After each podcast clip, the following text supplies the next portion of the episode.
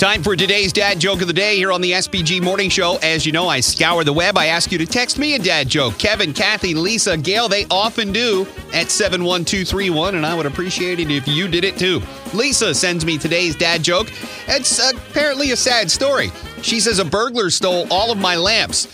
But instead of being upset, I'm delighted.